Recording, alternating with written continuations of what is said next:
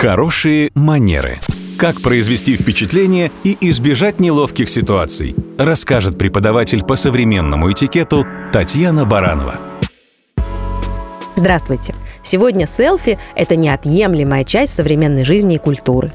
Относиться к этому явлению можно по-разному, но вот забывать, что уместно оно далеко не всегда, не стоит. Например, селфи на рабочем месте – это зачастую неуместное развлечение – ну, если, конечно, вы не медийный блогер. К тому же на работе в кадр могут случайно попасть конфиденциальные документы на столе, экран компьютера с важной коммерческой информацией или даже деловые партнеры, встреча с которыми пока является негласной. Еще одним неуместным выбором места и времени для селфи может стать печальное событие – Например, когда в 2013 году Барак Обама и еще двое высокопоставленных политиков делали веселое совместное селфи прямо на похоронах Нельсона Манделы, это смотрелось, прямо скажем, кощунственно.